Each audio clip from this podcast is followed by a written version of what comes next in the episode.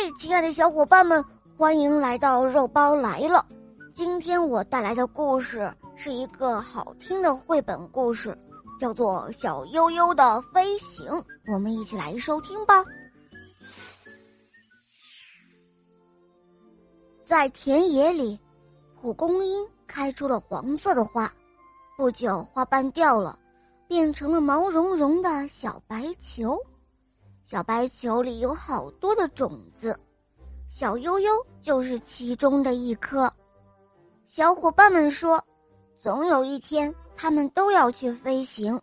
小悠悠不知道什么是飞行，但是他觉得肯定是很有意思的。不过现在他和小伙伴们在一起很开心。一阵大风吹过，好多的伙伴都飞走了。小悠悠说了声再见，不知道他们听到了没有。飞在最后面的是小丽，她急急忙忙的也说了声再见，很快也不见了。这时候只有几个小伙伴留了下来，他们说起话来：“哎，我们什么时候会起飞呢？”呃。我听蝴蝶说，是下一阵大风吹来的时候。哎呀，我可不敢飞。我也是。这时，有一只刺猬走了过来，它碰了蒲公英一下，三个小伙伴就落到它的背上。刺猬说：“我把你们都带走吧，只要我打个滚儿，你们就可以安家了。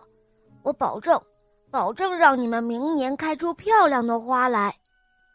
三个小伙伴听了很开心，还有一个小伙伴也在想，他想在附近安家。刺猬轻轻地挺了一下身子，就把它接到背上来了。可是小悠悠不下来，他想知道飞行的感觉。最后就只剩下小悠悠一粒种子了。在半夜里，小悠悠正做着飞行的梦，突然，一阵大风吹来了，他一阵的眩晕，然后被甩到很高很高的地方，很快，就漂浮了起来。哇，他从来没有这样的轻盈过。就这样，不知道飞了多久，从黑夜一直飞到天亮。从黎明一直飞到了黄昏，它飞过了很多很多不同的地方，终于落到一片草地上。它听到很响很响的声音，哞！这个把他吓了一大跳。随即，他感到面前黑黑的一片，周围都是青草的味道。嗨，小悠悠，是你吗？小悠悠吃了一惊，抬起头来一看，哦，这不是小丽吗？哇，两个好朋友紧紧的拥抱在了一起。